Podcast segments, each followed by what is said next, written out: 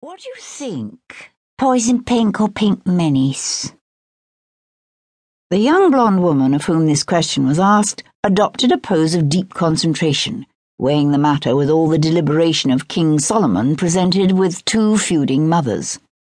That the colours under discussion were nearly identical to the naked eye seemed to escape the notice of both women. The manicurist held the two small bottles aloft in the late winter sunlight streaming through the window of the trendy Knightsbridge beauty salon. A poison pink, I think, Susie, the blonde said at last. The other is so like totally last year. Positively no one in New York would be caught dead wearing it anymore. Besides, poisoned pink sounds perfect for a crime writers' conference, don't you think? Susie nodded bending to her task and laying about with an emery board.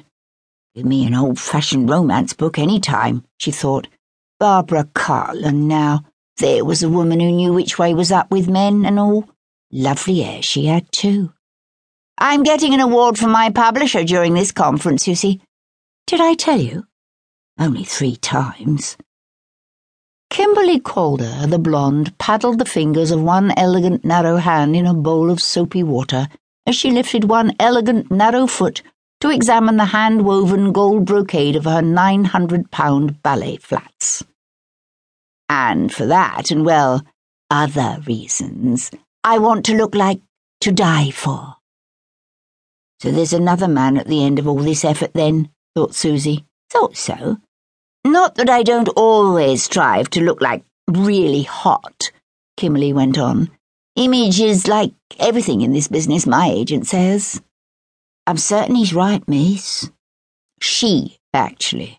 At least for the moment. Not really interested, Susie asked politely. When's the conference, then? This weekend. I head to Scotland tomorrow.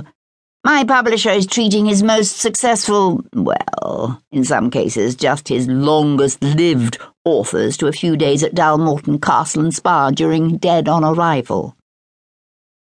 Seeing Susie's look of mystification, Kimberlee said, That's a crime writers' conference held in Edinburgh every year. And as I say, he'll be handing out a special award to his most successful writer. Me. Me as Susie well knew, was a favourite word in Kimberlee Kalder's vocabulary. That and I. She was a big tipper, though. Writing must pay bloody well. I always wanted to write a book, said Susie wistfully. Maybe I will one day when I have time. I'd write about me gran during the war.